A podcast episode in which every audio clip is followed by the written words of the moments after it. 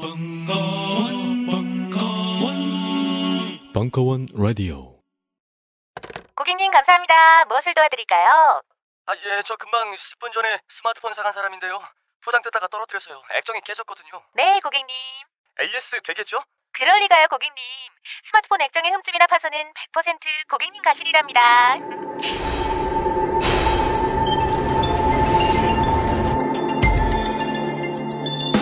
그렇습니다. 고가의 스마트폰이 파손됐을 때 대부분은 고객 과실로 취급되어 AS를 받을 수 없습니다. 그리고 그 수리비는 수십만 원에 이르죠. 지금 바로 딴지마켓에 가보세요. 배송비 포함 단돈 만 원에 여러분들은 정말 충격적인 체험을 하실 수 있을 겁니다. 사람에게 보험이 있듯 최신 스마트폰에는 아마스 방탄 필름이 있습니다.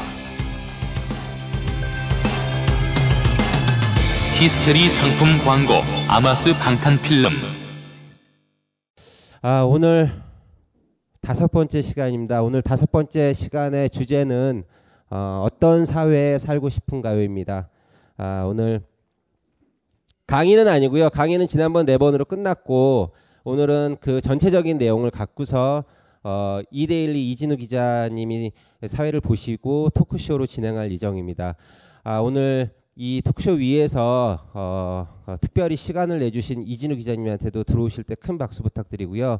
어, 그리고 또 다섯 번째 강의 하는 동안에 아, 힘드시지만 굉장히 성실하게 그리고 또 재밌게 저희를 끌어주신 이원재 소장님한테도 들어오실 때 박수 크게 부탁드립니다. 자, 그 이원재 선생님하고 이진우 기자님을 모시겠습니다.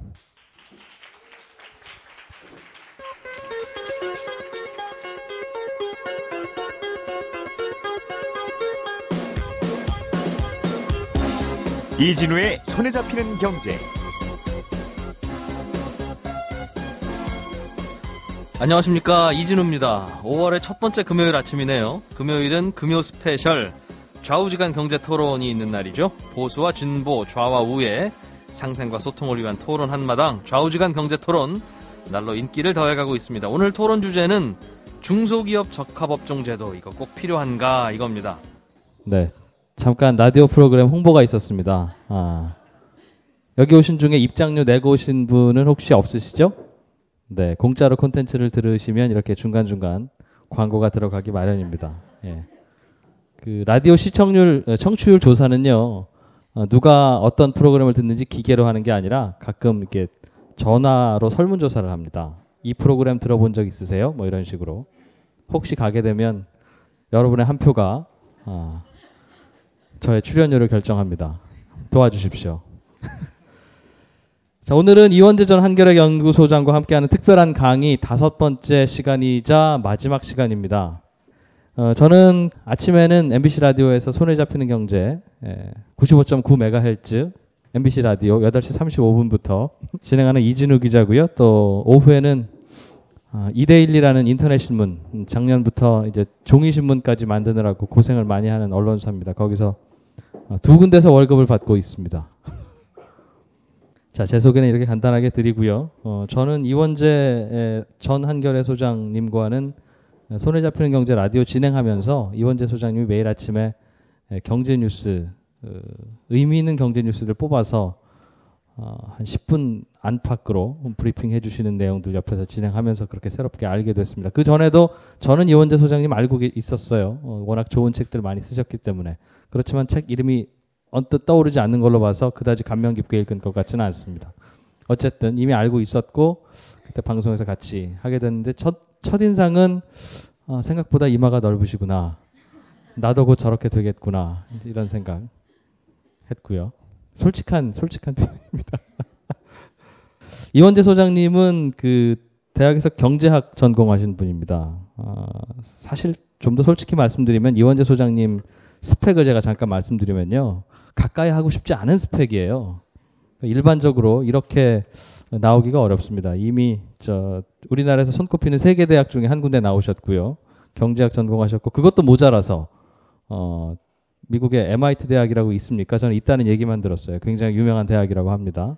또 거기서 어, MBA 하시고 돌아와서 어, 참 특이한 이력이죠. 삼성경제연구소와 한겨레경제연구소를 아마 제 생각에 앞으로 한 3, 400년 이래로 이런 스펙을 갖고 있는 분은 나오지 않지 않을까. 네. 둘 중에 어딘가가 채용을 잘못한 거 아니겠습니까? 네, 저는 그렇게 생각합니다. 어, 양쪽을 다 아우르시고 요즘에 관심 있는 분야, 요즘뿐만 아니라 꽤 오래전부터는 뭐 사회적 기업이라든가 대한 경제에 대해서 많이 공부하시고 그 분야에 고민을 많이 하시는 분입니다. 네.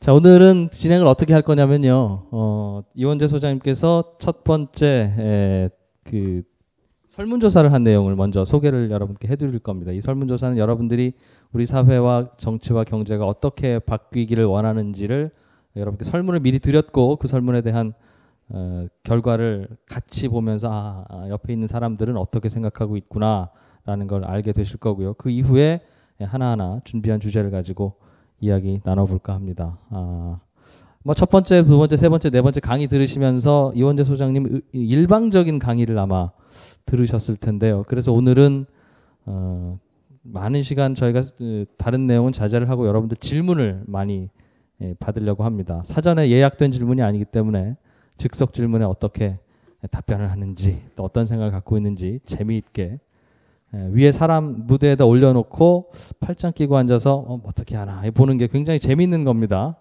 네, 오늘 그런 시간 두 시간 즐기실 수 있을 것 같습니다. 이원자 소장님 소개해 드릴게요. 박수로 맞아 주십시오. 네, 제가 이원재입니다.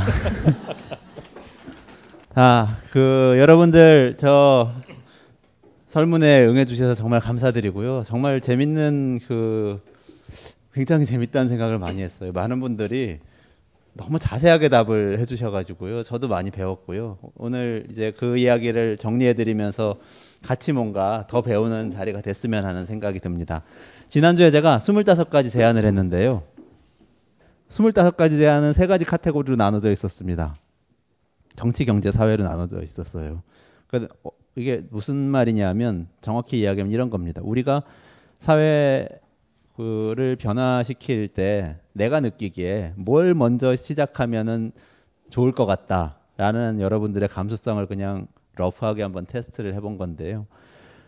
사회가 굉장히 점수가 높고요. 그 다음이 경제고 그 다음이 정치이더라고요. 여러분들의 감수성은 그런 정도인 것 같습니다. 제가 25가지 이런 이야기들 드렸습니다. 대체로 스웨덴 같은 나라를 만들자, 생협에 더 가자, 대형마트는 한 달에 한 번 덜 가자, 모임은 동네 카페에서 하자, 냉장고 늘릴 때는 10번 고쳐 생각하자, 공정무역 커피를 마시자, 나쁜 기업 제품은 boycott하고 좋은 기업 제품은 buycott, 구매 운동을 하자, 시민단체나 think tank에 기부하자, 복지를 제도를 더 많이 활용하자. 더 많이 활용해야 복지가 늘어난다. 국민연금 더 내고 더 받자.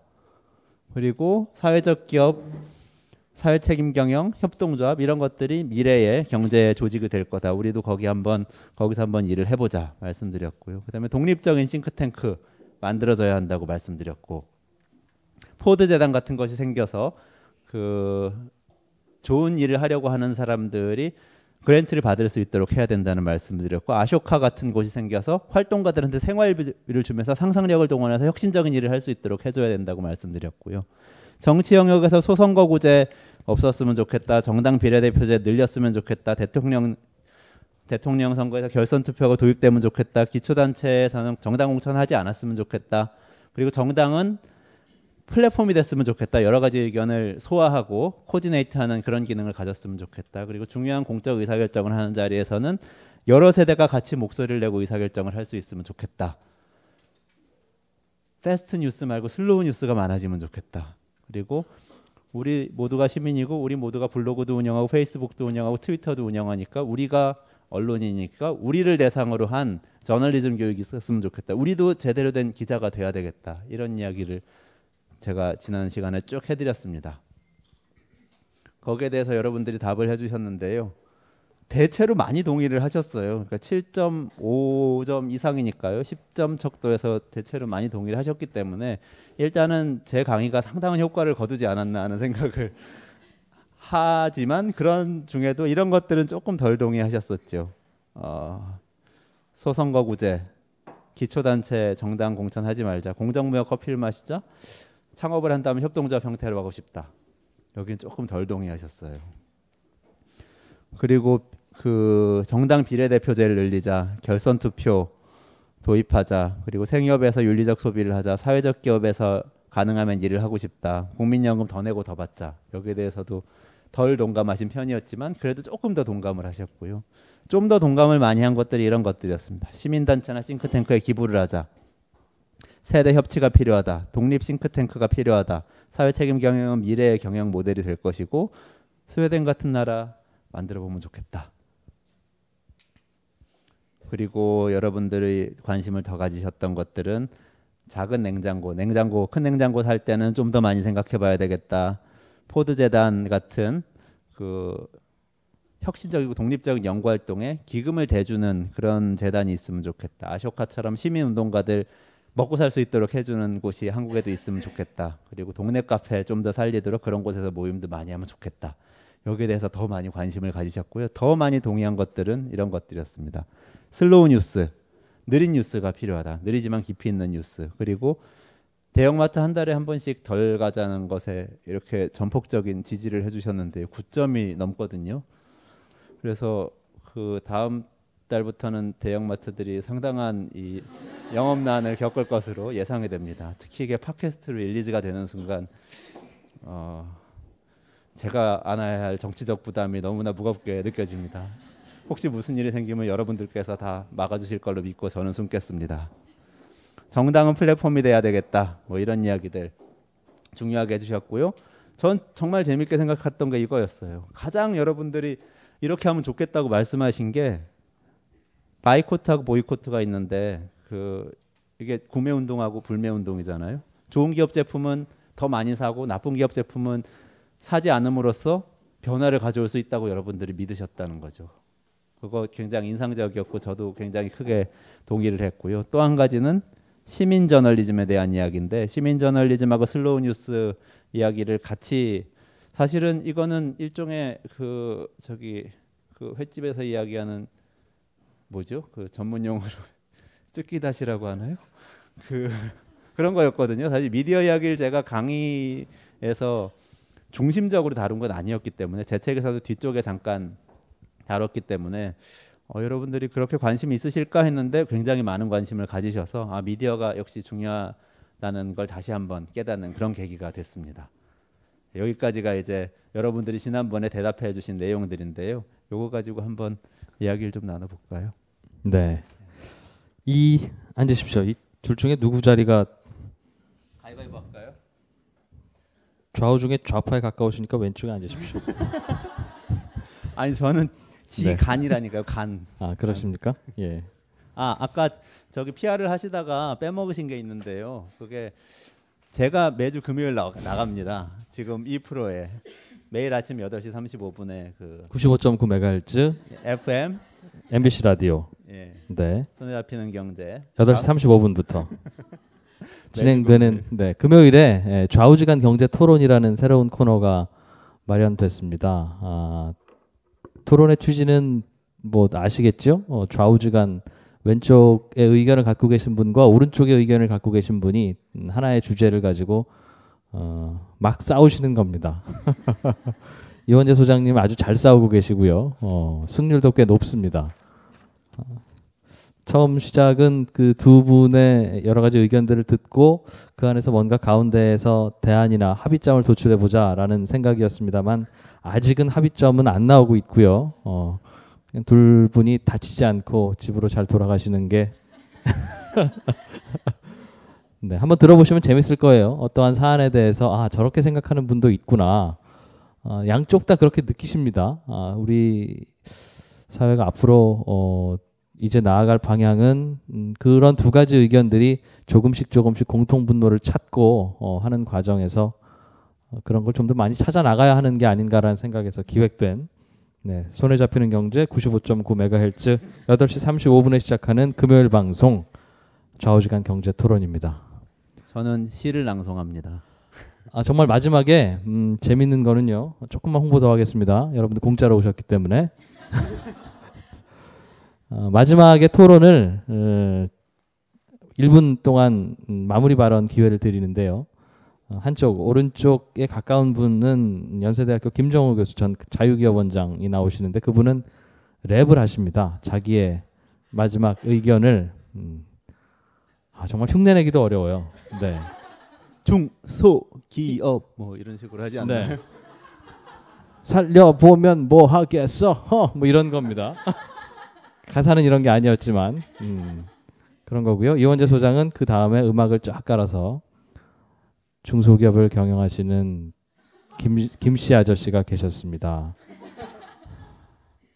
뭐 하여간 굉장히 재밌습니다. 아, 그 시간에 출근하시니까 못 듣는 분들은 팟캐스트에 보시면 공짜로 들으실 수 있고요. 어, 그 팟캐스트는 공짜로 들음에도 불구하고 중간에 광고가 아직은 들어가지 않습니다. 저는 이, 이 설문조사 결과를 보고 어, 두 가지 주제가 있겠다라는 생각을 했어요. 어, 하나는 이게 대부분은 정치를 먼저 바꾸자라고 이야기를 하는 경우가 많을 줄 알았는데 에, 사회가 먼저 바뀌는 게 필요하다는 사회와 관련된 답들이 좀 많이 나왔다는 거고요. 가장 이 협동조합과 관련한 지지도가 가장 낮게 나왔는데 제가 이 질문을 보니까 사업을 한다면 협동조합 형태를 해보고 싶다라는 것에 대해서 가장 낮은 응답률, 지지율을 보이셨어요. 협동조합이 좋지 않아서가 아니라 사업을 한다면이라고 하는 조건이 붙은 거에 있어서 요즘같이 어려울 때 무슨 사업을 한다는 거야? 라는 생각에서 아니다. 음, 그런 게 아닌가. 음. 다른 사람이 사업을 한다면 협동조합 형태를 권하고 싶다 이런 거라면 상당히 많이 올라갔을 것 같은 음. 내가 망하는 게 아니니까요 그런 게 아니었나 싶습니다 예. 이원재 소장님 어떻게 보셨어요? 예, 일단 그 문항에 대해서요. 제가 사실 정치, 경제, 사회로 나눈 거 말고 나하고 너로 나눈 것도 있거든요. 그건 이제 내가 하는 거하고 네가 하는 거로 나눴을 때는 역시 근데 내가 더 많이 해야 되는 거는 점수가 낮더라고요. 협동조합을 내가 한다는 건 내가 많이 하는 거거든요. 내 나의 일자리를 거기다 거는 거니까. 근데 네가 많이 해야 되는 거는 대체로 그런 게 좀 있죠. 있었어요. 네. 세금을 많이 내자 뭐 이런 쪽은 굉장히 그렇죠. 나, 나는 낼 세금이 없어. 구체적으로 답을 해줘라. 누가 많이 낸다는 거냐? 정확히 물어주면 답을 해주겠다. 이런 류였나 보군요. 예. 근데 어쨌든 제가 느꼈던 거는 이진우 기자님이 지금 말씀하신 것처럼 어, 어, 제 강의가 효과도 있긴 있었겠지만 어쨌거나 사, 회가 먼저 바뀌는 것이 세상을 바꾸는데 더 빠른 길이거나 더 효과적인 길일 수도 있겠다라는 생각을 가진 분들이 많이 있었다는 데서 저는 굉장히 공감을 했고요. 실은 어 그게 이 제가 이상한 나라의 정치학이라는 책을 쓰기 시작하면서부터 가졌던 문제 의식이었거든요. 왜냐하면 대선 캠프에서 봤던 그 그러니까 일종의 제가 이 무대에서 어 분장사가 아니고 분장사한테 이제 화장품을 건네주는 그런 역할 같은 걸 한 건데 미천한 역할이었다 그렇죠. 이런 뜻이죠. 예. 아 미천하지 않아요. 분장사나 화장품 건네주시는 분들도 방송을 들으실 수가 있으니까 네. 우리 이렇게 공적인 자리에서 아, 정말 정말 그렇더군요. 요번엔 보니까 남양유업 사태가 일어나서 남양유업의 기업 문화가 군대 문화다 그랬더니 군대에서 지금 난리가 났습니다. 우리 문화가 어때서 뭐 이런 이야기를 하는 거죠. 오늘은 그 죄송합니다. 제가 따님 네. 잠깐 어. 할게요. 어. 저는 아는 게 많지 않기 때문에 아는 얘기가 나오면 마이크를 놓지 않습니다. 제가 아는 얘기를 가능하면 하지 마세요.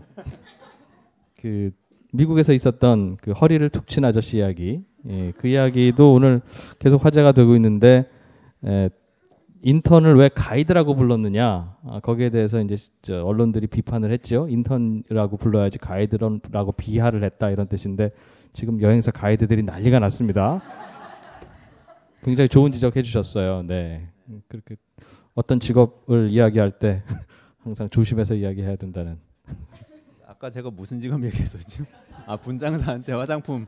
네. 네. 예, 저한테 제 아는 얘기를 많이 하지 마시고 제가 이야기할 때는 평정심을 찾고 계세요. 뭐 네. 다른 이야기를 틀 수 있으니까. 알겠습니다. 아니 근데 하여튼 그 그런 역할을 한 건데 어쨌든 간에 무대 뒤에 있는 사람 입장에서 관객들을 보게 되잖아요. 근데 결국은 관객들의 상태가 배우를 결정하는 거라는 생각이 저는 강하게 들었어요. 근데 관객들은 그렇게 생각하지 않아요. 관객들은 생각 그렇게 안 하시더라고요. 대부분 저 배우는 알아서 자기가 하는 거고 나는 저 사람이 이야기하는 거에 대해서 뭔가 그저 사람의 움직임에 대해서 화를 낼 수도 있고 뭐 어, 뛰쳐나갈 수도 있고 소리를 지를 수도 있고 여러 가지 할 수 있지만 이건 저 사람한테 영향을 미치지를 아마 않을 거라고 생각을 대부분 사람들은 하는 것 같더라고. 그래서 뭔가 좋은 영향력을 미치고 싶은 사람들은 대체로 굉장히 소극적입니다. 왜냐하면 좋은 영향력을 막 잘 미치려면은 옆에서 나쁜 영향을 미치려고 하는 사람보다 소리를 더 크게 질러야 되거든요.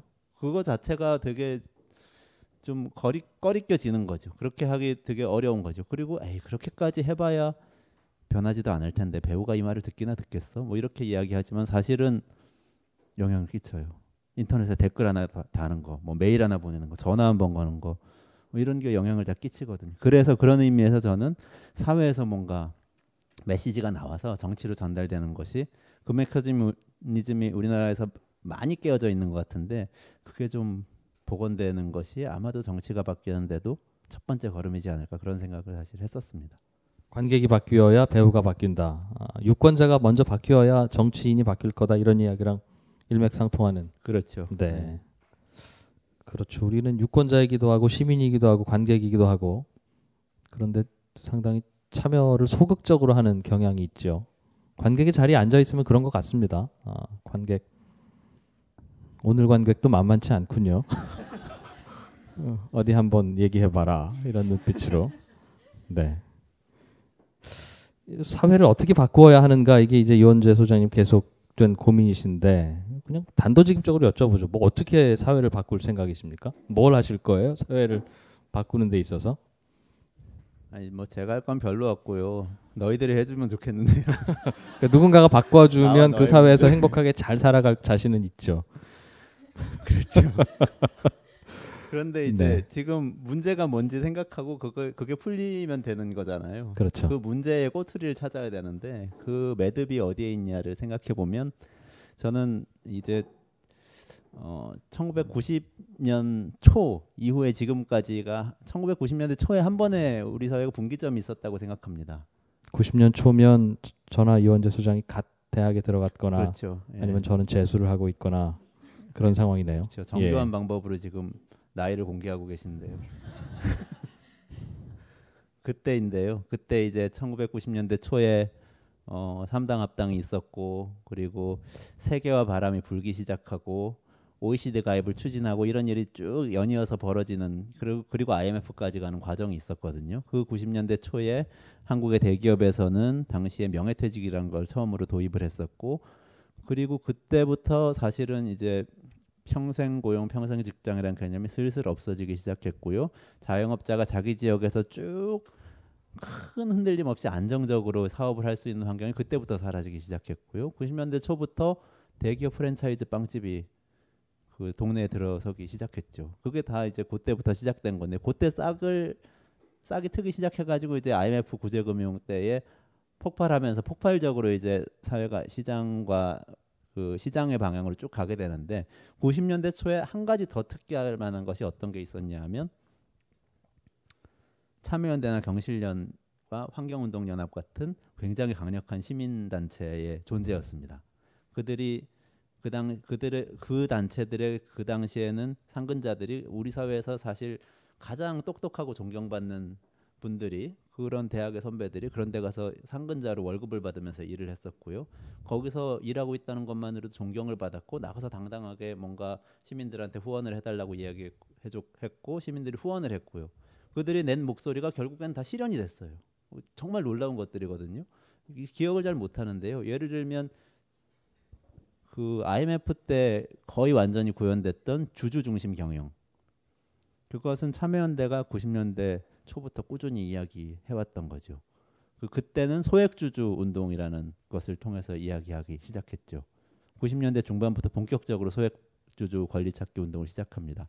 경제정의 실천 시민연합은 경실련은 금융실명제를 이야기했죠. 금융실명제가 결국에는 실현이 되잖아요. 김영삼 정부가 들어오면서 그리고 나서 그 계속해서 이어지는 그 시장의 투명화 정책, 뭐 반부패 정책은 다 거기서 나온 것들이 구현이 되는 겁니다. 그리고 나중에 총선 연대라는 것 결성해가지고 총선에서 낙선 후보 정해서 다 낙선시키기도 하고 이런 파워를 시민사회가 가지고 있었거든요. 그런데 그들이 그들의 힘이 지금은 그때하고 비교할 수 없을 정도로 약해졌죠. 그러니까 정치하고 구분되어서 사회를 어떻게 변화시켜야 된다고 생각하는 사람들의 어- 그룹, 그 힘, 그 사실 지금은 거의 없다고 봐야 되, 는 상태가 된 거죠. 정치이거나 아니면 돈을 버는 사람이거나 이렇게 된 상태라서 시민 사회를 다시 좀 다시 살려보는 것, 다시 강하게 만들어 보는 것, 다시 독립적인 곳이라고 사람들이 인식하게 만들어 보는 것이 어떻게 보면은 굉장히 중요한 출발점일 90년대 수 있다. 초만 해도 어, 상당히 그 당시로 보면 과격한 그런 주장을 했었고 그게 놀랍게도 10년도 채 지나지 않아서 다 성과로 만들었던 그런 시민사회 세력이 왜 지금은 이렇게 존재감조차 찾기 어려운 상황이 됐느냐 거기에 대한 고민이신 거네요. 그렇습니다. 답을 찾으셨어요? 가장 중요한 것은 사실은 저는 돈 문제인 것 같아요. 자원의 문제인데요. 그 당시에는 돈이 많았었습니까? 그 90년대 초에 시민 사회들이 활발하 시민 단체들이 활발하게 활동할 때는 그 당시에는 어, 상대적으로 지금보다 자원이 많았죠. 그러니까 첫 번째로는 그 거기에 들어가서 일을 하는 사람들이 일단 처음 생기고 그만큼 가지고 있었던 파워가 있었고 영향력이 있었기 때문에 그 당시에 예를 들면 대기업에 취업하거나 정치권으로 가는 사람들과 비교했을 때 그 사람들이 그 활용할 수 있는 자원의 크기가 격차가 지금에 비해서 훨씬 적었죠. 어떻게 보면 사회적 자원은 훨씬 더 많이 활용할 수도 있는 그런 상태였고요. 실제로 임금의 격차도 지금보다는 훨씬 더 음, 그 당시도 작았습니다. 뭐 많은 축은 아니었지만 그 당시도 작았지만 음. 지금보다는 격차가 더 적었던 거죠. 그 당시보다 지금 별로 나아진 게 없기 때문에 절대 액수로도 그렇죠. 네. 근데 이게 특히 처음에 운동이 시작될 때는 어떤 그런 사람들의 자발성이나 이런 걸로도 움직이는데 이렇게 10년이 되고 20년이 되다 보면은 꾸준히 뭔가 자원이 만들어져야 되는데요. 그 자원은 예를 들면 미국의 그 경우를 보면 재단 법인에서 많이 나옵니다. 록펠러 재단이라든지 포드 재단 같은 데서 그 이런 활동을 하는 혁신적인 활동을 하는 기관들을 찾아서 계속해서 지원을 해주는 거죠. 이 재단들은 굉장히 큰 부자들의 돈으로 만들어지는 거죠. 부자들이 돈을 기부해서 시민 단체를 키운다고요? 그렇죠. 우리나라에서는 조금 좀 생각하기 어려운 음, 한 이쪽에서 보면 왜 그럴까 싶기도 하고 저쪽에서 보면 이적행위라고 생각할 수도 있을 것 같은데. 이적행위요. 네. 어, 미국에선 그런 게 어떻게 가능했습니까? 어, 그게 이제 어, 역사를 일단은 좀 생각해 볼 필요가 있는데요. 미국에서도 그게 자연스러운 건 아니었어요. 록펠러라는 사람은 록펠러는 독점 기업으로 유명했고 악명을 떨쳤고요. 그리고 록펠러라는 사람은 그렇게 자비로운 사람이거나 뭐 진보적인 사람은 당연히 아니었고요. 개인적으로 좀 아세요? 네, 제가 그렇게 여러 가지 자료를 통해서 아, 자료를 개인적으로 네.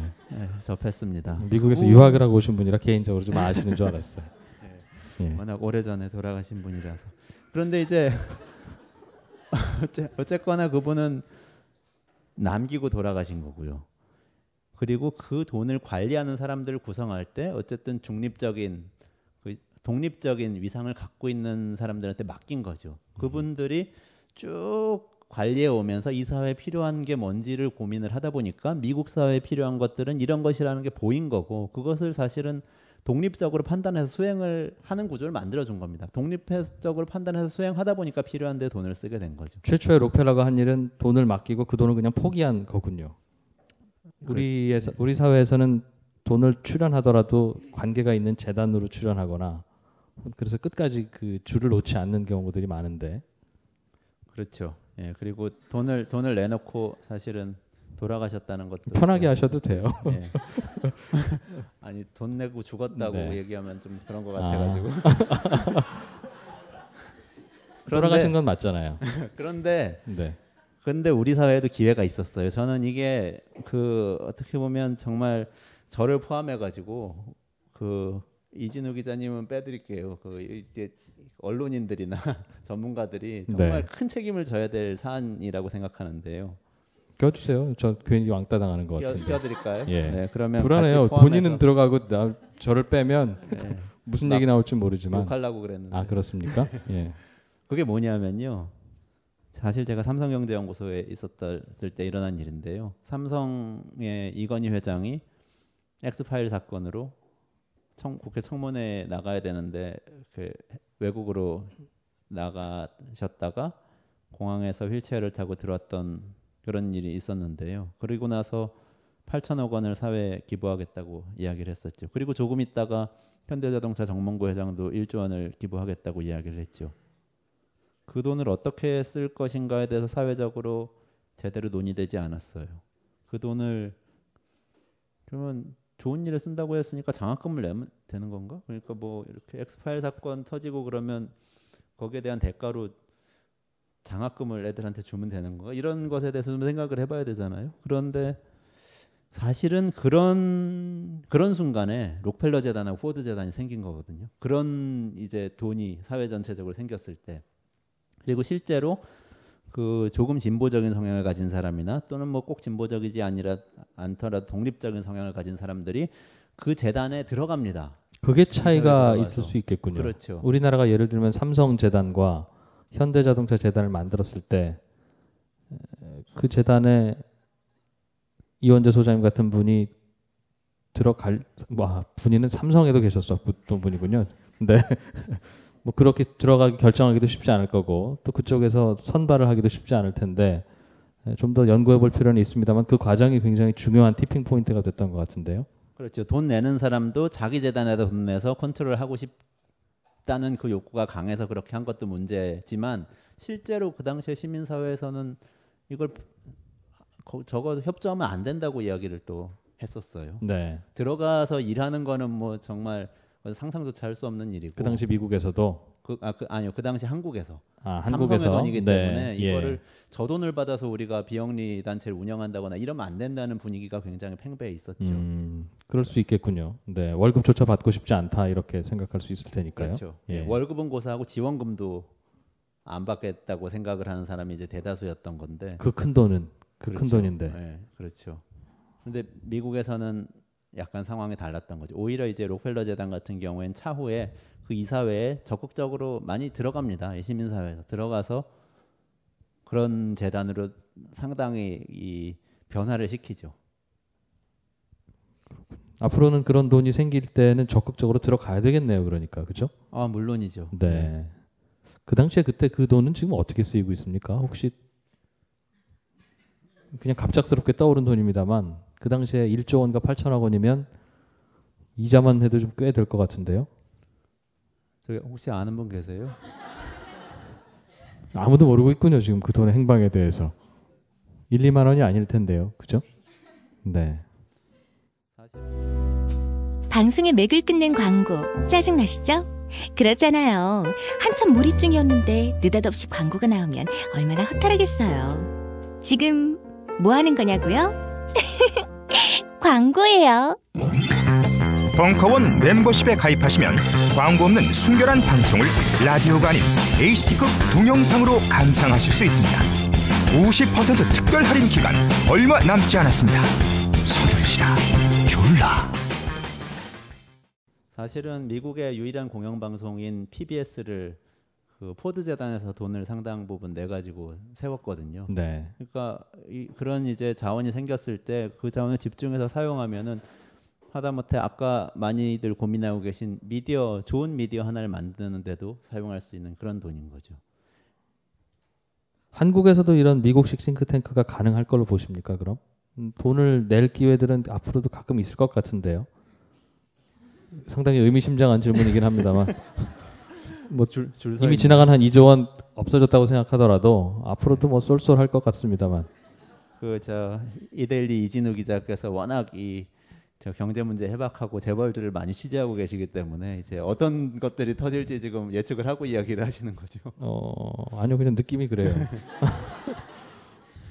저는 가능하고 필요하다고 봅니다. 그, 네. 근데 이제 띵크탱크라고 하면 두 가지 종류가 있어요. 그 지금 제가 말씀드린 거는 포드 재- 재단이나 록펠러 재단처럼 자기가 직접 사업을 하는 게 아니라 지원금을 잘 배분하는 역할을 하는 재단들이고요. 그런 것들이 일단 필요하고요. 그거는 사실은 돈과 그걸 잘 운영할 수 있는 능력 있는 사람만 있으면 할 수 있습니다. 그러니까 돈이 나왔을 때 사람이 붙어서 일을 하면 되는 것이고 두 번째 한가 두 번째 형태는 미국식 싱크탱크 중에 브루킹스나 헤리티지나 그 저 미국 진보센터, Center for American Progress라는 그런 식의 띵크탱크들이 있는데요. 거기는 이제 삼성경제연구소 같은 곳이죠. 연구원을 200명씩, 150명씩 고용해가지고 계속 연구 보고서를 내고 의회에 가서 청문회에서 연구원이 가서 증언을 하고 보고서 써가지고 의원한테 들려보내고 막 이런 역할을 하는 곳들인데요. 한국에서는 저는 전자의 재단은 이제 돈하고 사람만 있으면 되는데 후자의 띵크탱크는 그렇게 만들어지고 쉽지는 않을 것 같습니다. 쉽지는 않-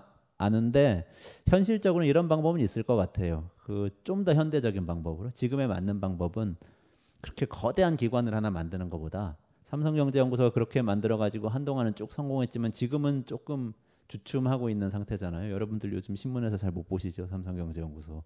제가 나와서 꼭 그런 건 아니고요.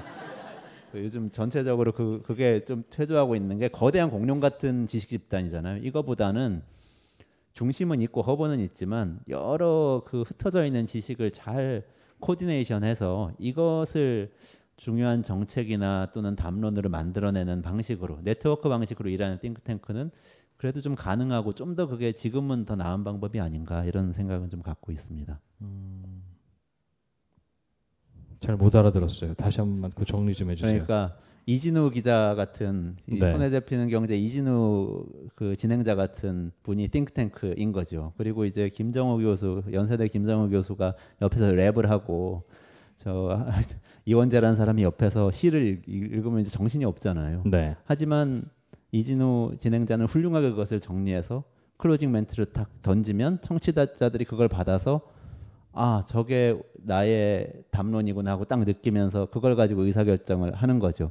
과거에는 예를 들면 이진우 기자가 손에 잡히는 경제라는 연구소를 차려가지고 김정호하고 이원재를 채용하는 거죠. 그래서 이 보고서 쓰라고 한 다음에 나와서 보고서를 그대로 쫙 읽어주는 방식이 과거의 띵크탱크 방식이고 네. 네, 지금의 띵크탱크 방식은 이진우 기자께서 잘 이렇게 나오는 이야기들 종합해서 정리해서 그것을 메시지로 만들어서 대중한테 던지는 역할을 하는 거고요. 알아들으셨어요? 모르겠어요.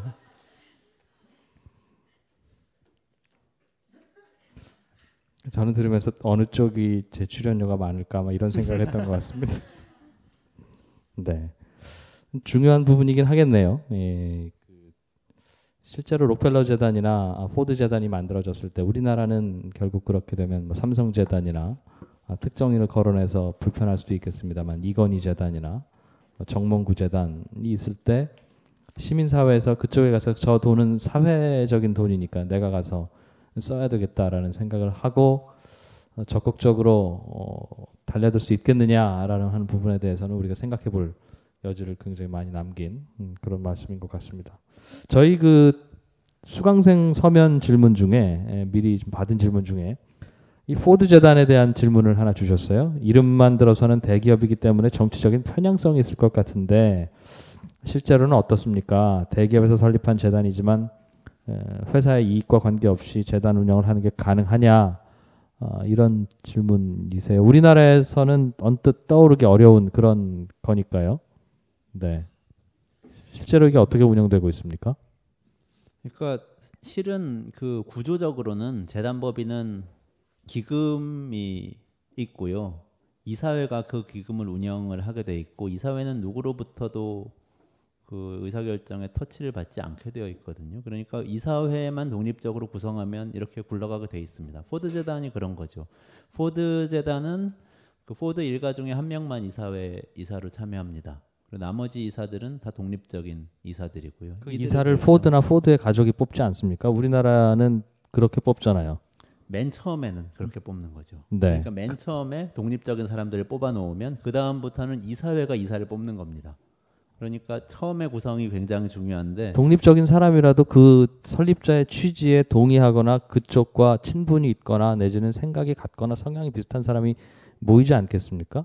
아, 뭐 정몽구 재단도 마찬가지고 해비치 재단도 마찬가지고 심지어는 안철수 재단도 마찬가지일 수 있을 것 같은데요. 그 생각으로부터 벗어나야 되는 거죠. 네. 처음에 설립하는 사람이 내 취지는 이어가지만 네. 사실은 인적으로 자신과 가까운 사람들을 재단에 임명하면 당연히 지금 말씀하신 것처럼 계속 영향력을 줄 수밖에 없게 되죠. 거기서 벗어나야 되는 거. 거기서 벗어난 게 이제 록펠러 재단, 포드 재- 재단인 거죠. 물론 록펠러 재단, 포드 재단도 처음에 설립 취지는 다 있습니다. 거기에 맞춰서 이사들이 운영을 하는 거죠. 그게 포드 재단 같은 거- 경우는 지적인 혁신을 계속해서 촉구한다는 그런 내용이 있고요. 그러니까 앞으로 재벌 기업들이 뭔가 돈을 내놓을 게 있을 때 재단을 설립했다 그러면 거기서 딱 멈추지 말고 그 재단의 이사회 멤버가 어떤 면면을 가진 사람들인가 거기에 초점을 맞춰서 좀 자세히 들여다봐야 된다 이런 거네요. 그렇죠. 그리고 우리들도 음. 거, 거, 어, 그런 거기에 관심을 가져야 되고 또 근데 우리가 흔히 아유 저 재단은 돈을 누가 냈으니까 돈 낸 사람이 거시겠거니 하고 생각하는 측면이 또 한편으로는 있거든요. 거기서부터 네. 우리도 벗어날 필요가 있는 거죠. 그렇군요. 이해 되셨죠? 예, 제가 이해된 걸로 봐서 아마 대부분 이해가 되셨을 것 같습니다. 앞에 맛있는 거 많이 두고 계시네요. 저도 올 때 배고플까봐 뭐 네. 식사는 하셨어요? 식사를 못 하고 왔습니다. 원래 저녁 때는 지금쯤이면 맛있는 식사를 할 만한 시간인데 올 때 그래서 뭘 좀 먹고 오려고 맛있는 걸 가져왔는데 차마 못 꺼내 놓겠는 것이 그냥 우연히 책상 위에 있는 걸 들고 왔습니다만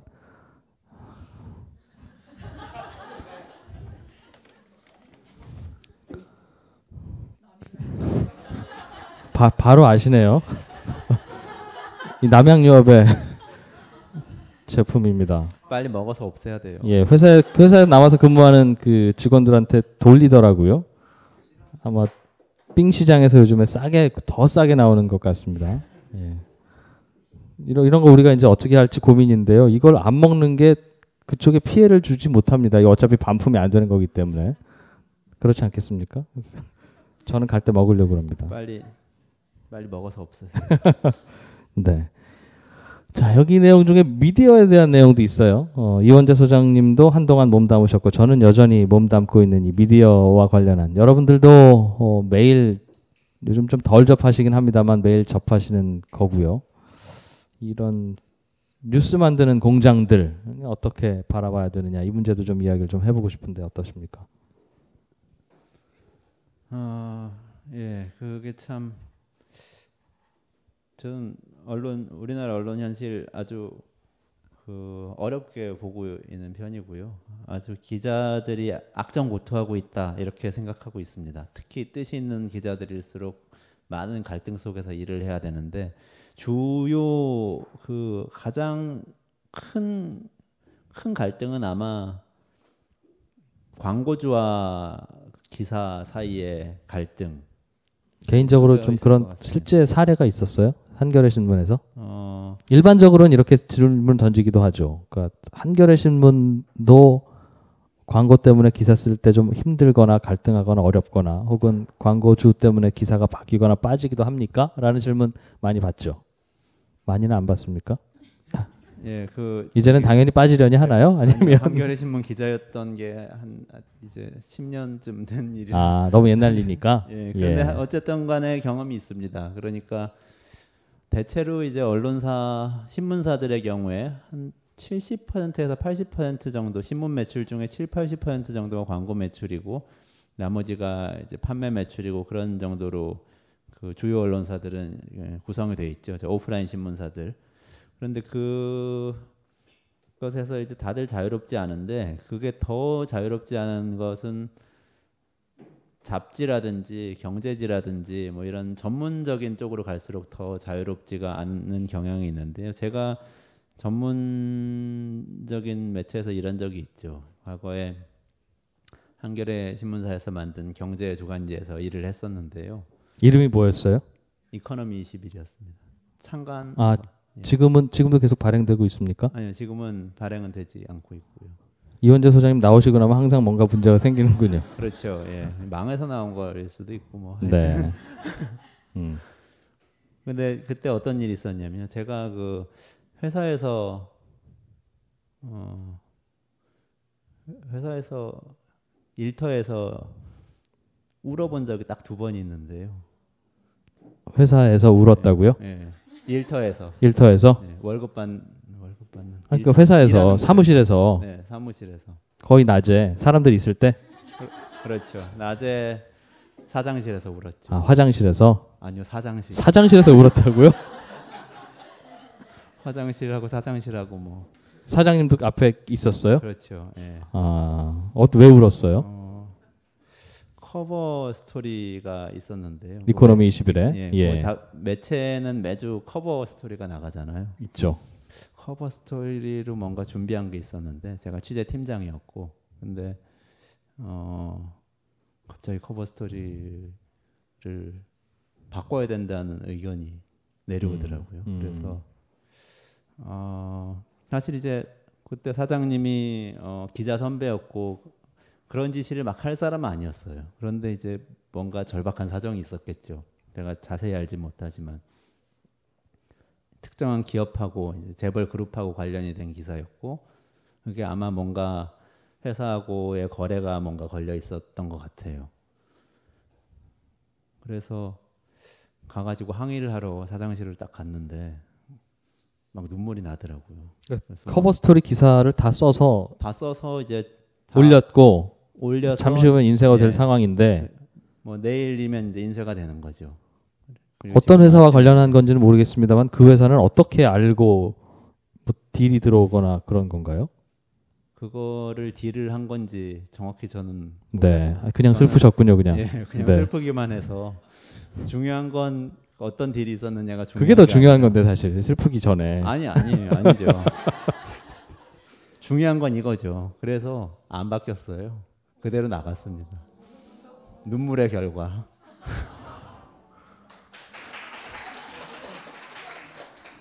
오늘 관객 수준 괜찮습니다. 대개 이럴 때는 눈치껏 박수를 못 쳐주시고 이렇게 박수를 제가 먼저 치거나 아. 부탁을 해야 되는데 아 이럴 때 정말 나오네요 정말 이럴 아, 이 때. 수준에 비해서는 조금 약한 거예요. 원래 수준 이거보다 훨씬 높아요.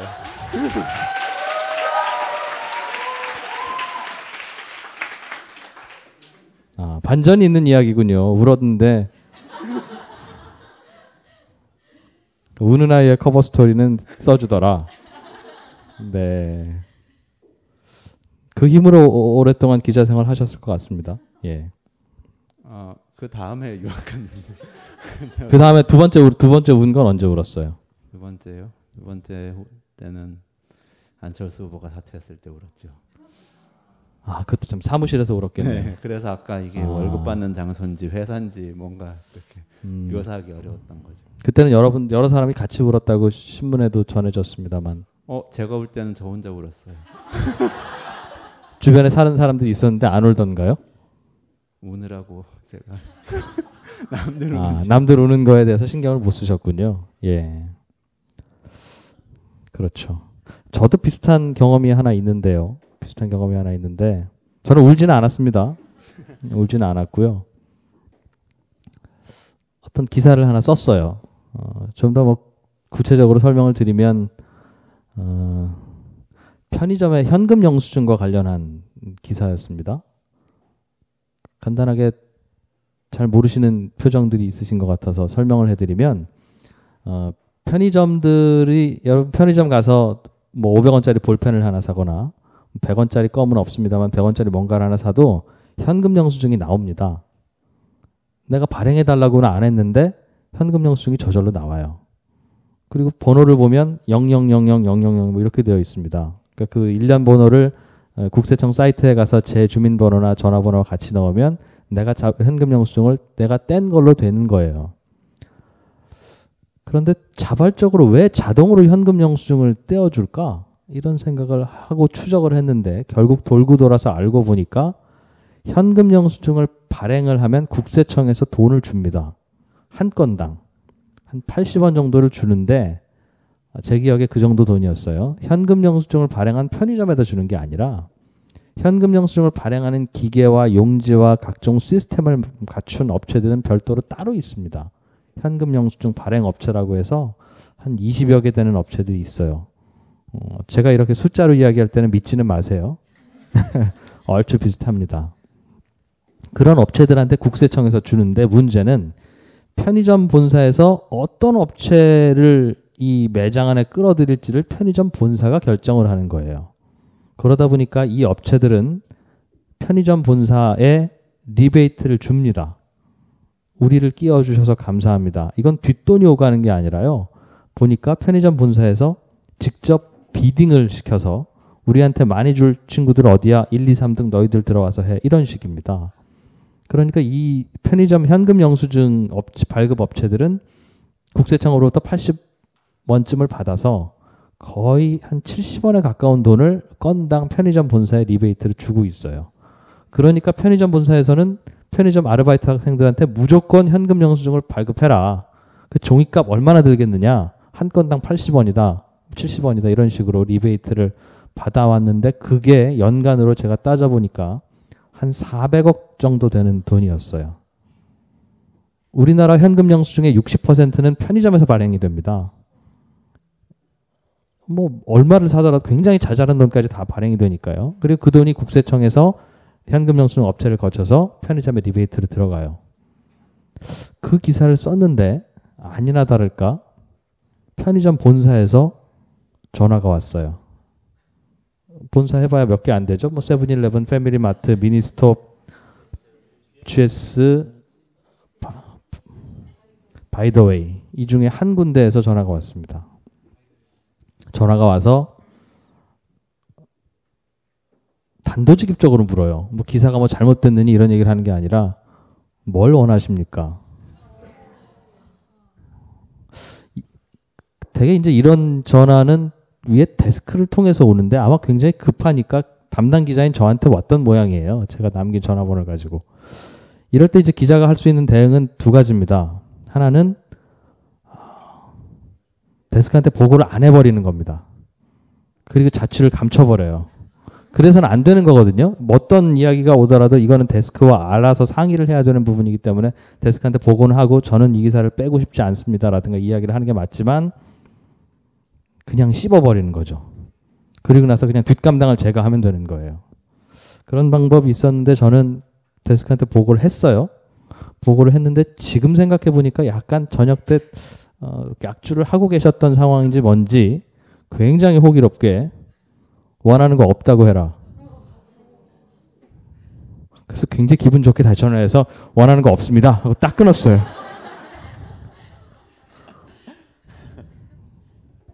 그래서 한 글자도 안 고치고 어, 그 기사가 나갔고 그 기사 덕분에 에, 기자협회에서 주는 상도 받았어요.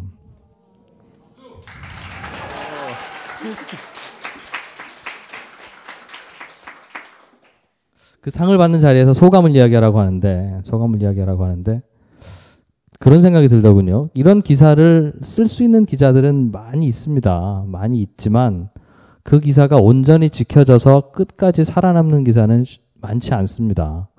그 당시에 본이었던 실수였던 지금은 후회하시는지는 모르겠지만 어쨌든 어, 그 기사를 지켜준 회사가 고맙다. 그 데스크가 고맙다. 어, 그런 이야기를 했던 경험이 있어요. 생각해 보면 이런 게 자꾸 기억에 남는다는 것 자체가 이런 일이 희귀하다는 뜻이고요. 어, 이런 일이 이야기를 하고 나서 여러분이 박수를 치는 것 자체가 어찌 보면 넌센스인 겁니다.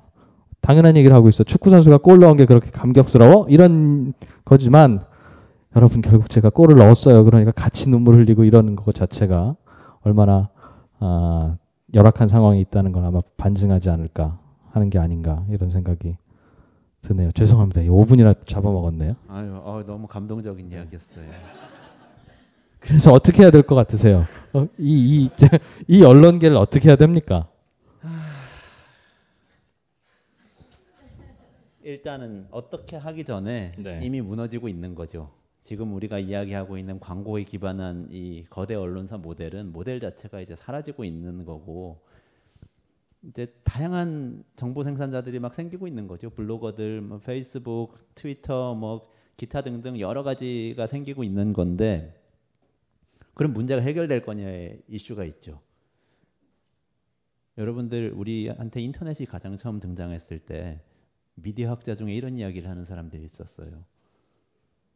아, 인터넷이 왔기 때문에 이 거대 언론사들의 이 독과점 카르텔 끝날 거고 이 자유로운 언론 환경이 이제는 올 것이다.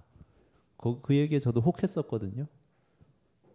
훨씬 근데 상황이 악화됐죠. 웹은 종이보다 웹은 이 저널리즘이란 측면에서 상황을 훨씬 악화시켰습니다.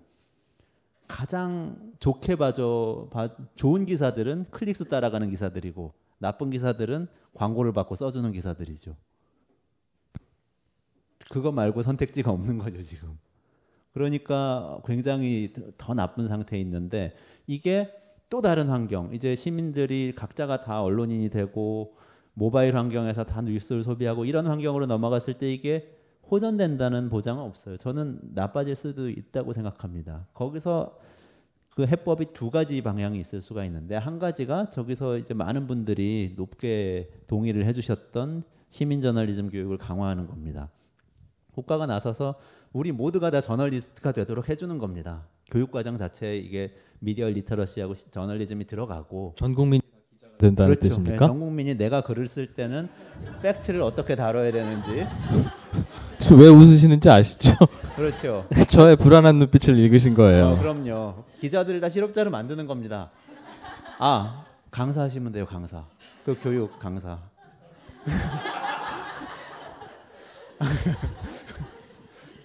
다시 마음이 편안해졌습니다. 계속하십시오. 예. 그 그게 한 가지 방향이고요. 또 한 가지 방향은 실은 새로운 모델을 만드는 겁니다. 그게 슬로우 뉴스가 싹을 보여주고 있는 건데 싹만 있어요. 나무가 되는 데는 지난한 지금 너무 어, 떻게 해야 될지 모르는 상태에 있는데 어쨌든 간에 관건은 관건은 깨어 있는 정보 소비자들이 정보를 비용을 지불하고 구매하는 게 관건입니다. 책이 사라지지 않는 이유를 아세요? 책은 신성함을 유지하고 있거든요. 지금도 책은 여러분들 여기 이렇게 여러분들한테 오늘 선물로 줄 책들이라고 하는데 아, 참이 책 팔아야 되는데. 근데 이 책을 보면 신성함이 느껴져요. 왜 그러냐면은 여러분들이 이 책을 돈 주고 사기 때문에 그렇습니다. 이 책에 들어가는 비용 중에 대부분은 여러분 그걸 소비하는 컨텐츠 소비자가 지불한 비용으로 이루어지죠. 신문이나 인터넷 매체는 그렇지 않잖아요. 방송이나 그렇지 않잖아요. 다 어디선가 다른 데서 조달을 해오기 때문에 신성함이 사라진 거거든요.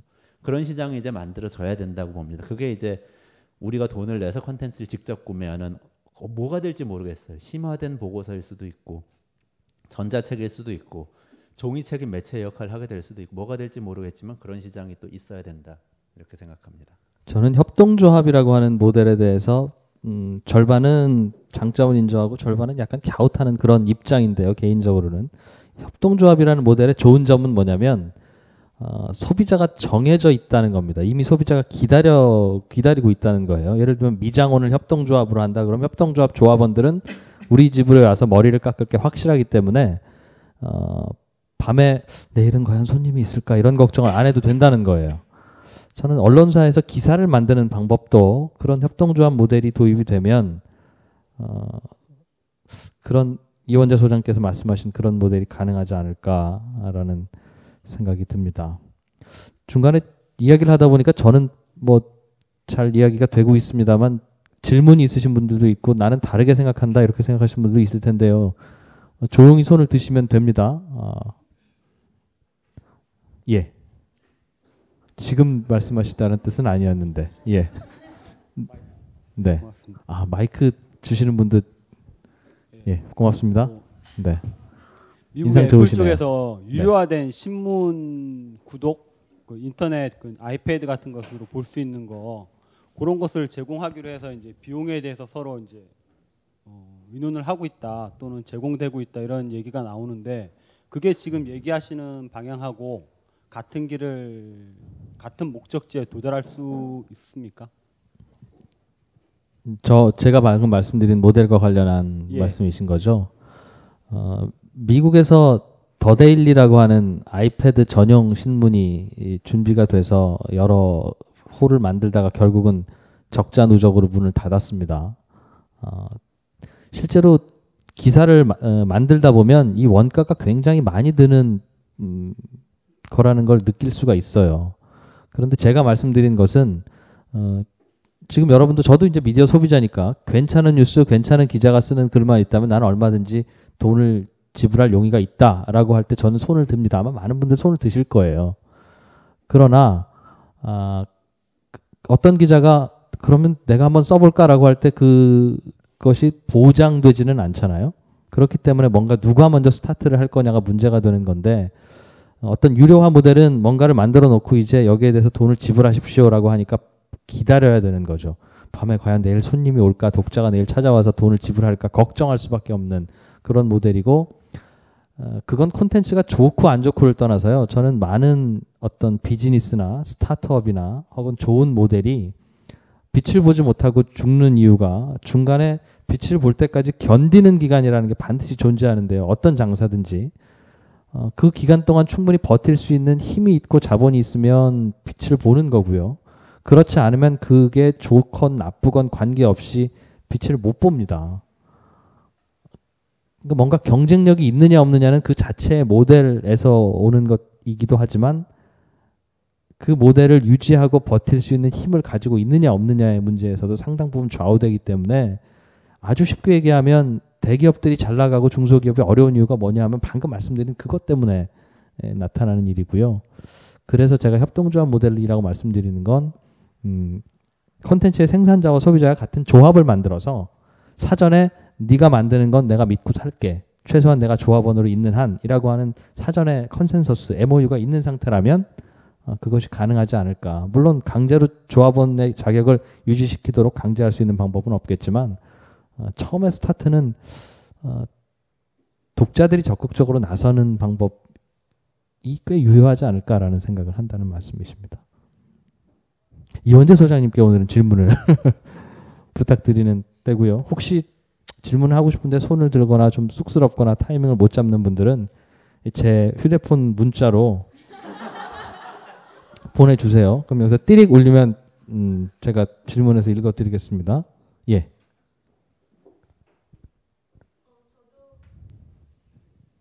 저도 지금 이 질문과 연장선상에서 다른 질문 하나 드리고 싶은데 이제 뉴스에서 가장 중요한 게 신속성이와 정확도인데 지금 신속성 같은 경우에는 보도되는 뉴스보다는 트위터 같이 실시간 SNS로 보도되는 뉴스가 더 신속하잖아요. 그러면 이제 뉴스가 앞으로 나아가야 방향성을 훨씬 더 정확한 보도를 하는 건데 근데 정확도도 약간 제가 봤을 때는 문제가 된다고 미국에서 많이 미국 저널에서 지적을 하더라고요. 근데 이런 시, 앞으로 그러면 나아가야 될 저널리즘의 방향성 유료화로 만든다면 어떤 식으로 이런 부분에서 경쟁성을 가질 수 있을까요? 앞으로 유료 뉴스가 가져야 할 특성이나 경쟁력이 네. 어떤 요인이냐 네. 대단히 어려운 질문이기 때문에 이원재 전 소장님께 기회를 드리겠습니다. 저는 기본적으로 유료화라는 말 자체가 잘못된 말이라고 생각합니다. 여러분들이 신문을 예를 들어서 신문을 천 원을 주고 사는데 그 중에서 그 신문의 수입 중에서 20%가 판매고 80%가 광고라면 여러분들은 5천 원을 지불하신 겁니다. 어디선가 다른 방법으로 지불을 했겠죠. 그것이 직접적으로 지불되지 않았을 뿐이죠. 유료화를 하는 것이 아니라 독자와 컨텐츠와의 관계를 정상화하는 거죠. 그래서 유료화라는 단어 자체가 주는 이제 여러 가지 그 효과가 있는데 유료화라는 단어가 유료화를 실패하게 만든다고 생각합니다. 일단 그건 아니라는 걸 생각해야 돼요. 우리는 비용은 다 지불하고 있는 겁니다. 5천 원짜리 신문을 지금 비용을 지불하고 보는 겁니다. 다만 그것을 기업을 통해서 내냐, 직접 컨텐츠 생산자한테 내냐, 뭐 신문사에다 내냐 이런 여러 가지 다양한 경로의 차이가 있는 거죠. 그런 관점에서 독자하고 그 독자하고 기자 사이의 관계를 정확하게 이 모델로 만 비즈니스 모델로 만드는 게 저는 되게 중요하다고 생각하는데요. 그냥 몇 가지 외국에서 시도되는 것 중에서 가능한 모델을 보면 첫 번째는 기자를 구독하는 방법. 기자가 될 수도 있고 칼럼니스트가 될 수도 있고 어쨌든 어떤 컨텐츠 생산자 개인이죠. 지식은 사람으로부터 나오는 거기 때문에 설득력이 있는 모델이죠. 그게 이제 뉴욕 타임즈에서 과거에 칼럼니스트들 폴 크루그먼이나 이런 사람들 거 유료화하면서 썼던 방법이고 지금 유럽에서도 몇 개 언론사에서 그 방법을 이제 시도를 하고 있더라고요. 그게 한 가지 방법인 것 같고 저는 지금 이진우 기자가 말씀하신 방법이 어떻게 보면 이제 규모나 영향력 면에서 훨씬 더 큰 방법이 될 수 있다고 봅니다. 그걸 제대로 한 게 한겨레 신문사입니다, 사실. 1987년에 한겨레 신문사 창간한다고 막 돈을 모았잖아요. 그리고 88년에 창간을 하게 되는데요. 그게 말하자면 지금으로 따지면 협동조합의 조합원을 모으는 거하고 비슷한 개념이었던 거예요. 사람들이 주식을 사면서 투자를 해서 회사를 설립을 하는데 주주를 참여를 했지만 법적으로 보면 실제 그 사람들의 태도나 그 다음에 굴러간 어떤 실제 운영되어 온 방향을 보면 그건 조합원으로서 자격을 획득한 거라고 봐야 되거든요. 그리고 그 사람들이 핵심 독자가 되고 그런 모델은 가능한 거죠. 그러니까 여기 모인 분들 같은 분들이 많이 있다면 이분들이 같이 출자를 하거나 아니면 같이 그 매체를 공동으로 구독해서 기본적인 기반을 만들어주는 게 중요한 모델이 될 수 있겠죠. 다만 거기에는 아주 특수한 공통의 관심사가 있어야 되겠죠. 정치적으로 동질적이거나 또는 같은 영역에 학문적인 관심이 있거나 취미가 같거나 이런 동질성이 있어야 될 겁니다. 네.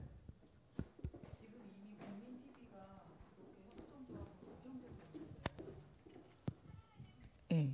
국민 TV가 지금 이미 협동조합 형태로 운영되고 있는데 그렇다면 왜 그런 거에 관심 거기 관심 갖고 참여하고 계신가요?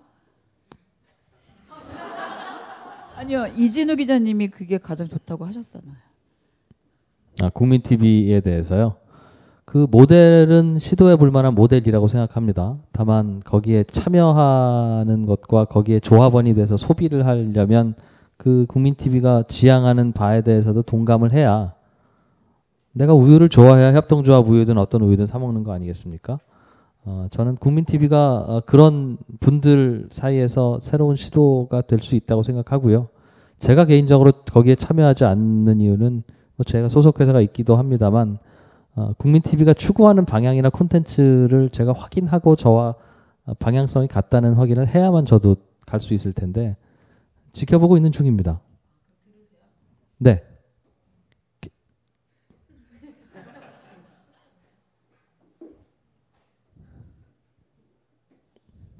질문이 많으셨던 모양이군요. 미국 허핑턴 포스트 같은 그런 인터넷 뉴스는 어떻게 보시고 만약에 한국에도 그런 인터넷 뉴스가 도입될 수 있는지 궁금하고요. 또 한국에도 지금 인터넷 뉴스 많은 걸로 알고 있어요. 뭐 오마이뉴스라든지 그런 거는 어떻게 생각하시는지 궁금합니다. 아, 다, 다 어려운 것 같아요. 저는 어쨌든 간에 뭐 허핑턴 포스트 성공했고 잘 매각이 돼서 자원은 많이 확보했죠. 근데 어쨌든 매각이 된 상태이고 그래도 뭐 어, 아리아나 허핑턴이 계속 맡아서 일을 하고 있긴 하죠. 그리고 이제 글로벌 전략 지금 펼치고 있죠. 일본의 아사히 신문하고 제휴해서 진출을 하고 뭐 이런 일들이 벌어지고 있는데 저의 주요 관심사는 근데 사실 그건 아니에요. 제가 주, 저의 주요 관심사는 저기 이제 질문을 던졌던 건데 허핑턴 포스트 그것이 허핑턴 포스트든 그것이 뉴데일리든 그것이 어떤 매체 조선일보든 한겨레든 어떤 매체이든 간에 그건 그 매체의 정치적 성향이 있을 수가 있고 그 매체의 논조가 있을 수 있죠. 그 중에 저도 뭐 어느 한 카테고리 안에 들어 있는 사람이겠죠. 근데 그거하고는 별개로 빨리 뉴스를 소비해야 되는 것에서 우리가 벗어날 수 있을까에 대한 거죠. 빠른 기사만 찾다가 깊이 있는 것이나 정확한 것을 놓치는 아까 어디서 질문을 하셨죠. 놓치는 그 문제가 저는 더 어떻게 보면 큰 문제라고 생각을 하고 있는 겁니다. 그러니까 그게 보수적이거나 진보적인 것보다는 틀렸거나 사실관계를 오도하거나 아니면 섣부르게 추측을 해서 문제를 일으키는 것 그러니까 우리 뉴스를 그 어느 때보다도 사람들이 뉴스를 많이 소비하고 있는데 실제로 사람들이 충분히 뉴스로부터 서비스를 받지는 못 가장 만족도가 낮은 것 그게 이제 문제라고 보는 겁니다. 그런 혐의에서라면 전 누구도 자유롭지 않다고 봅니다. 그 허핑턴 포스트든 오마이뉴스든 조선일보든 한겨레든 다, 다 똑같이 지금 같은 문제에 봉착해 있고 그것을 어떻게 어떻게 만들 수 있을지가 되게 고민인데 슬로우 뉴스의 실험은 그런 면에서 지켜볼 수 만하다 그런 생각을 하고 있는 거죠. 저는 요즘에 인터넷 검색을 몇 가지 그 저녁 때 제 직업이니까 합니다만 하기 전에 항상 수첩에다가 내가 검색할 내용들을 미리 좀 적는 습관이 생겼습니다. 짐작하시겠지만 왜 그런 습관이 들었냐면요. 뭘 하나 검색을 하려고 해서 인터넷에 들어가고 나면 한참 후에 정신을 차려서 내가 뭘 검색을 하려고 지금 내 컴퓨터 앞에 앉아 있었지? 라는 걸 몰라요. 왜 이런 현상이 벌어지는지는 아실 겁니다. 그래서 저는 단편적인 뉴스, 자극적인 뉴스를 제발 좀 읽지 마세요라고 말하는 게 그 소비자 입장에서는 참 차라리 야식을 하지 마세요라고 하는 게 낫지 쉽지 않은 거라는 걸 저도 개인적으로 느낍니다.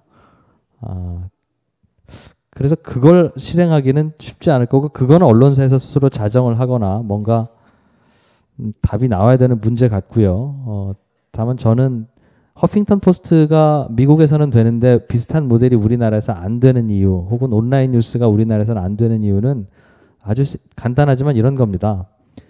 미국의 기자들보다 우리나라 기자들이 월급을 적게 받긴 합니다만 그리 많이 적게 받을 수는 없어요. 미국의 기자들이 빅, 빅맥을 사 먹을 때 우리나라 기자들도 빅맥 먹을 줄 알잖아요. 새끼 비슷하게 먹어야 되고 우리나라 집값이 싸지 않지 않습니까? 아, 비슷하다는 뜻입니다. 그리고 미국 기자 3명이 달라붙어서 할 수 있는 걸 우리나라 기자 혼자 해낼 수 있는 것도 아니에요. 우리나라의 사안이 더 복잡합니다. 우리나라 기자들은 허리를 툭 쳤는지 이런 것도 이제 확인하고 다녀야 되잖아요. 얼마나 힘듭니까? 그런데 우리나라 기자의 그 기사를 보는 사람들의 숫자는 미국의 언론사가 만든 그 기사를 보는 사람의 숫자 비교해서 많이 차이가 납니다. 간단해요. 월급은 한 80%만 받고 일할 수 있는데 독자는 한 20%밖에 안 되는 거예요.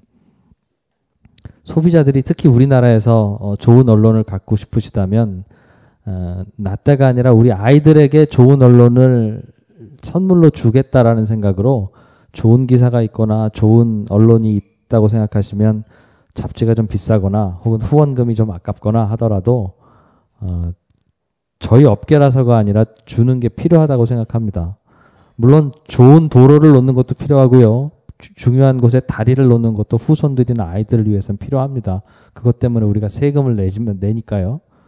어, 그렇지만 좋은 언론을 아이들에게 남겨주는 것도 좋은 도로나 좋은 다리보다 훨씬 중요하면 중요했지 덜 중요하지는 않지 않겠나. 그러나 과연 우리가 그것을 위해서 얼마를 쓰고 있는가라는 생각은 저도 독자로서 또 여러분들 독자로서 한번 좀 해보시면 우리가 뭔가 움직이지 않으면 되지 않지 않겠습니까? 그런 생각이 드네요. 네. 빨리 진도 나가야 됩니다 지금. 아주 멋진 말이었어요. 예. 후손들에게 좋은 언론을 남겨주자. 멋있는데 박수 한번 보내주시면 안 될까요? 꼭 내가 진행하는 것 같네. 미디어 이야기는 뭐 여기까지만 하시, 하고요. 어, 질문이 있는데 정말 필요하신 분은 저희 문자로 보내주십시오. 010에 6301에 7212번입니다. 네. 진짜예요? 해주세요. 음. 어. 6301에 7212번입니다. 문자로도 질문 받을 거예요. 예. 이 사회 영역 이야기할 때 또 우리 빼놓을 수 없는 게 예, 언론뿐만 아니라 시민단체 이야기합니다. 비영리 섹터인데 말씀하셨지만 계속 예전보다 많이 뒤떨어졌다는 느낌을 많이 들어요. 어떤 혁신에 대한 부분도 있고요. 뭐 말씀하실 부분 있겠습니까? 어, 예, 간단하게만 말씀드리면 어쨌든 이건 자원 문제고 어, 사실은 열심히 해보려고 몸부림치는 분들이 많이 있어요. 현장에 그 지역 현장에도 많이 계시고 풀뿌리 단체에 많이 계신데 너무 힘듭니다. 예, 예전에 비춰지던 그 라이트 조명도 없고요. 사회에서 별로 관심을 안 가지고 국회의원이 한마디 하면 기사 신문에 기사가 나오지만 요즘은 기업 홍보실에서 보도자료 돌려도 기사 나오죠. 근데 시민단체에서 막 뭐 연구해가지고 언론사 따라다니면서 해도 잘 다뤄주지도 않고요. 굉장히 힘듭니다.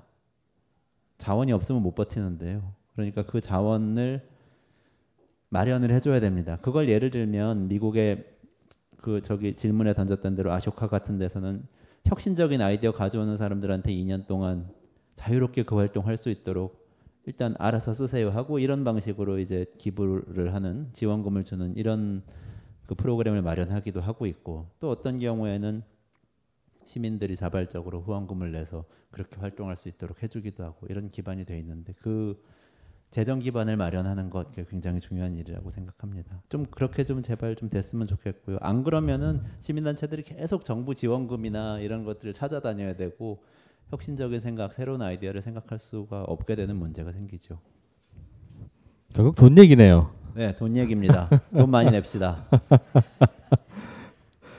네, 이 돈 문제는 이 벙커원도 자유롭지 못합니다. 아, 9시 반까지 계속 진행을 어, 하고 싶지만 저에게 중간에 10분 동안 휴식 시간을 주십시오라는 어, 부탁을 들었고요. 어, 커피를 팔아야 하기 때문입니다.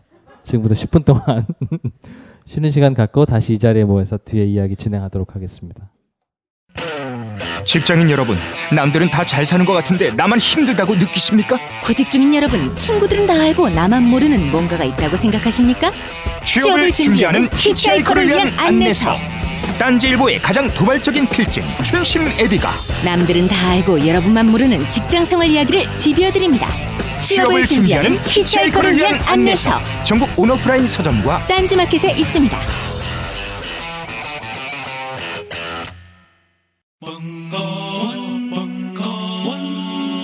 벙커원 라디오